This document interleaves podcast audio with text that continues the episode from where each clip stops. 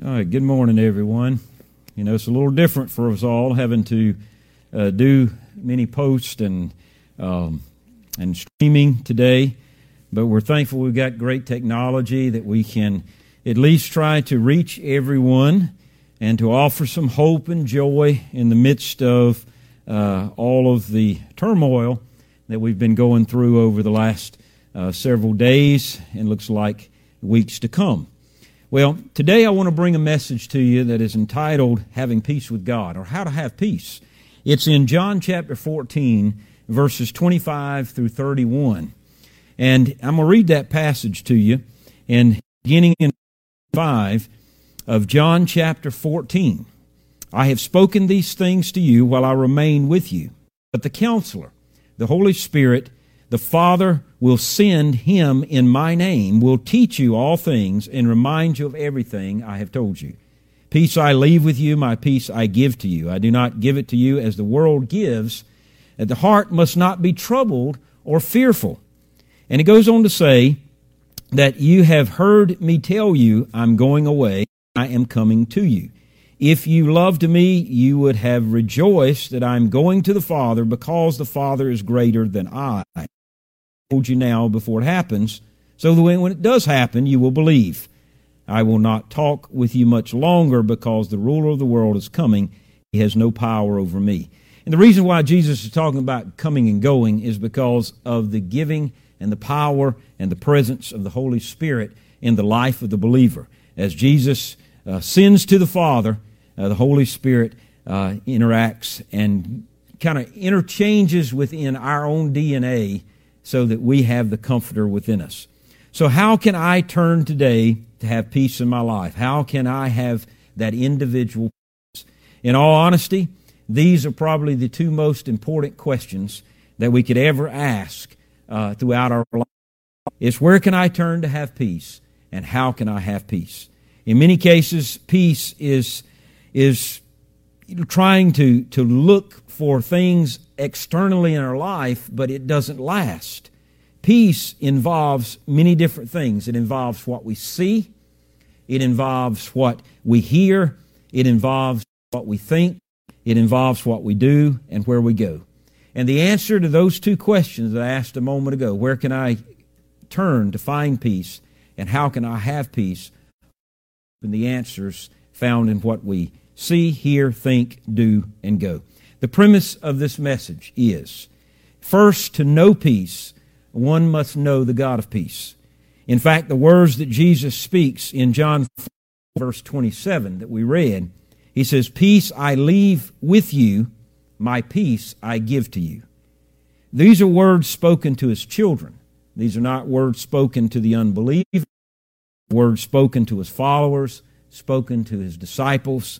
The people who know God understand what Jesus is meaning. He's not speaking to a world that's rejected him. He's speaking to those who know him. And so the challenge is we've got to know the God of peace in order to know peace. It is the word spoken to those who have already come to believe in him and those who reject him. He says, in order to peace, first come to me. So let's six areas very briefly.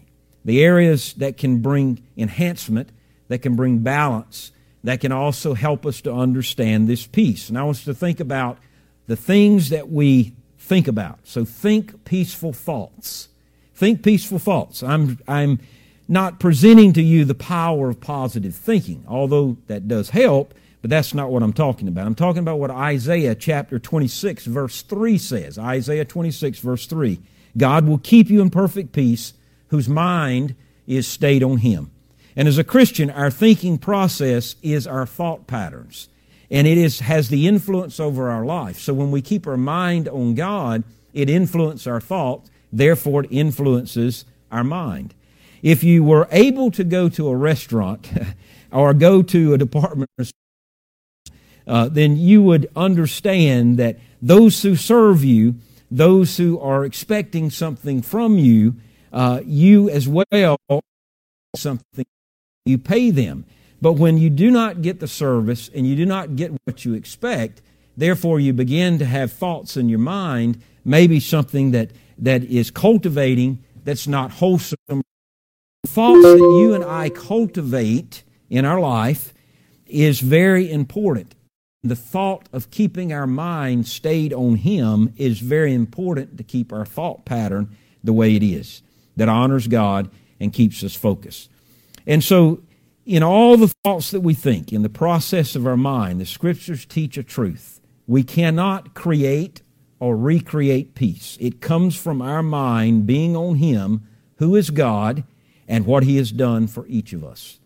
So we cannot obtain peace by thinking of, of, of creating peace. It has to come from God, whether it's in the situation that we have or whether it's in uh, the fears that we have. We've got to keep our mind on Him. Philippians 4, verse 7 says, The peace of God shall guard your hearts and minds in Christ Jesus. So think peaceful thoughts. Number two is to see peaceful sights. Hebrews 12, verse 2. Look unto Jesus, the finisher, or the author and the finisher of our faith. If not careful, we join the millions of people who watch the danger and destruction displayed, whether it be on our television screens or we see it happening before us. And before too long, that gets a part of our process in our minds and hearts because we're not seeing peaceful things. So look for the peaceful things in your life. Look for what God is doing. Look for what look for what he is doing in your life right now. Look for what all the good that is happening for you personally as a family. Look to those things. Jesus says, Peace I leave unto you. Peace not only depends on what we think and what we see, but also in what we hear. So we need to hear peaceful, peaceful thoughts or peaceful sounds. So we think peaceful thoughts. Uh, we also, uh, in the process of that peace, we see peaceful and now we must focus on hearing peaceful sounds. Faith comes by hearing. One of the great things that happens to me when I'm kind of uh, up in the air uh, with some turmoil in my own life or I'm stressed out over situations and I get in my car, I'll try to find some music that helps me to relax and get my mind focused back on God. A lot of Christian contemporary music can do that and can provide uplift. So when you're at home during these times that you may be hunkering down or trying to uh, honor the, the wishes of our government and officials and health officials, uh, and you just find yourself just a little bit uh, your stress level rising just a little bit, just cut on the radio. Stream some music on your phone or your device. Uh, many television, cable channels have music channels, Christian music. Play if you have the old old record player. Uh, put a record on. Whatever form that you have, music in your um, your heart and in your home, you'll you'll see what happens. You'll begin to have a little bit greater peace as your mind again is put back on God, remember the premise is to know God. You, in order to know peace, you got to first know God, and your mind must stay on Him. So focus that music that helps you do that. It's powerful. Peace is powerful. To enjoy peace, to remain peace, we're urged to listen to the wholesome, uplifting sounds that we can hear God's powerful voice speaking to us. I firmly believe what we hear will have an impact on what we do, how we do it, and thus it will affect our peace. It will determine times the amount of peace that we have, and through what is going on in our lives today and beyond, it can affect what we do and what we say. So not only hear those peaceful sounds, now number four is this speak peaceful words. Talk of all his wondrous works. Why is it easy to talk with someone about a great bargain we find in a store or a certain item that we uh, have discovered than to talk about Jesus? To talk about some type of hobby we enjoy than it is to talk about whom you worship. Why is it easier to make a, a cutting comment to someone who may have aggravated us than to say, I'm sorry? Why is it easier to display anger when at the same time uh, harder sometimes to show humility and affection. We're challenged to talk about the goodness of God, His wonderful works, His life, and every opportunity that God gives us. To have peace, we are challenged to speak, remembering, as, as, as He says, a soft answer turns away wrath. To speak very kindly. One man said it best What we say affects what we receive. So think about what you say. Speak peaceful and number five is this, is to peaceful deeds. Hebrews 13 verse 21 says, in every good work, do his will. There's a difference in doing good things for someone and it's different than doing the will of God and honoring God through doing those things. The difference might result in the destiny that one is heading. As we look around, we cannot help but see many people in great need today.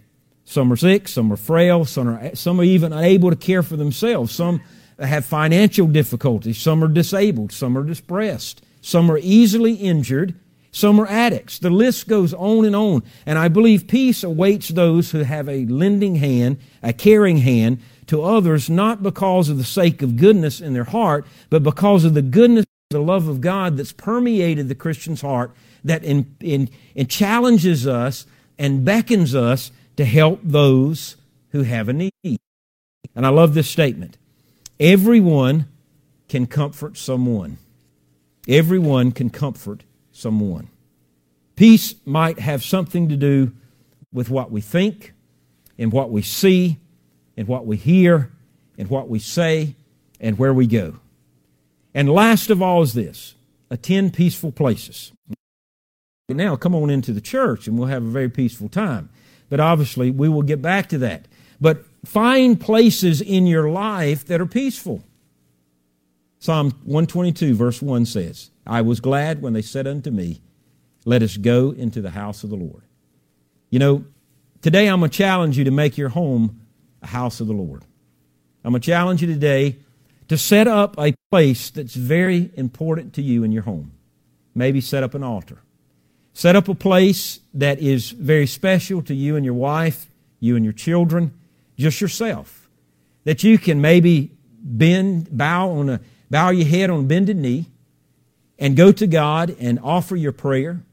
Let it be a spot that's very personal and private and a spot that you know in your home is your place of worship. You know, this may be something that a lesson that we can learn through all this challenges in greater ways beyond our even imagination, and to realize that we're worshiping God and God is speaking to us in that worship, and we're listening to His small, still voice. Ask yourself this question What are the places in my life that as I look back, that I go to the most? To put it another way, the places I attend, will they help me? Will they hurt me? Will they hurt my influence or will they help my influence? It is important to know that what we are says more to others than what we say to them. Every Sunday morning, I travel to this place knowing that others are watching. Why? Not because I've got an obligation, but because I enjoy worship. I enjoy people. I enjoy being a pastor and a shepherd to people. And if anyone asks me, Where am I going? I'm not bashful to tell them. It can influence someone else. I've had neighbors ask me, Where do I go every Sunday morning when I pull out of my driveway at a certain time? Got a pattern. And yet it's because has a priority in my life. You know that in your own life that God has a priority for you. So where you go says a lot about uh, who you are and what you believe. The challenge is to be watchful about those places. Why not agree? Go where God is invited. Go where God is invited. I love the next two statements. To be a witness means to live in such a way that life would not make sense if God didn't exist. To be a witness, and I'll repeat that, to be a witness means to live in such a way that one's life would not make sense if God didn't exist. The second statement, we do not stand in the world bearing witness to Christ. Now listen to this. We stand in Christ bearing witness to the world. We do not stand in the world bearing witness to Christ. We stand in Christ bearing witness to the world. Our witness is more effective when we attend the right places and our peace is enhanced. So, how can one have peace? I'm going to give you a quick challenge. First of all, it's about surrendering one's heart to God through confession. That He is Lord and believing that He is alive forevermore. Second of all, as we come to know Him, we grow in the resources that are ours and we deepen our relationship with Him. So there comes a time when we surrender, and then it comes to the time where we begin to grow. And third of all, within us will be the peace that passes all understanding, enhanced through what we think, say, do, and go. So have you come to know peace? If not, it's very simple. Just bow your head and say to God, God, I am a sinner. Come live within my heart. I want to make you Lord of my life. I surrender my heart to you. Please forgive me. And thank you for dying for my sin. It's a very simple prayer. The angels in heaven will become silent, and, and God will listen to your prayer, and celebration will happen as you surrender your life and ask yourself what areas of your life do you need to surrender to enhance your peace? Is there a certain area in your life that you need to surrender to enhance your peace? Well, I know in and through the lessons that I'm already learning these last few days, and I know in the days and weeks ahead, are good. And so take the time that you have now that you can't be as much out and about and you're not mingling as much in larger crowds, that you're in a place of protection and safety, is to do as we said this morning with the group of people that met in our parking lot, is to be still and know that He is God. To recognize God is on His throne and He's on His throne in your life. To recognize that your responsibility to God is to be still and listen to Him. Worship Him in spirit and in truth, and watch God communicate wonderful things. Guys, we're here to help you through this process. We're here to be a pastor to you, and you can reach out to us at any time on our website of gatheringcommunitychurch.com. There are numbers. There are people that we put in place with contact numbers that you can reach out for help if you have needs, if you have concerns have prayer requests. There's emails, uh, email accounts that you can email us some questions. Uh, you can reach out to us with prayer needs. And so we look to help you through this process. Let me pray, close out, and I will be uh, looking forward to each and every week, a little bit more so next week as we put some music together and we worship together um, a little bit differently. So uh, thank you for tuning in. So let's pray together. Father, we thank you that we, we bow in your presence to recognize your goodness, to recognize your operable grace, to recognize your hand of help, to recognize that you're a God who understands what we're going through, not only in our world, but all over the world. And that what has happened in this day and time is not a surprise to you. And there's nothing that, that's too big and too large that you can't handle. And there's no request that you will not turn away.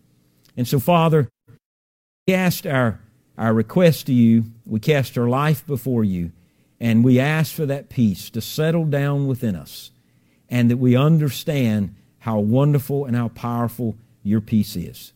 Father, we also pray for those all around us. We pray for those in the healthcare profession, those in our grocery stores, those that are essential workers all over who are doing work all behind the scenes, even those that power our homes and those who provide water into our, our homes, all those that continue to work. We ask for their protection, we ask for their safety, and we ask for each and every one to be, be cooperative in spirit as we love each other in a great way.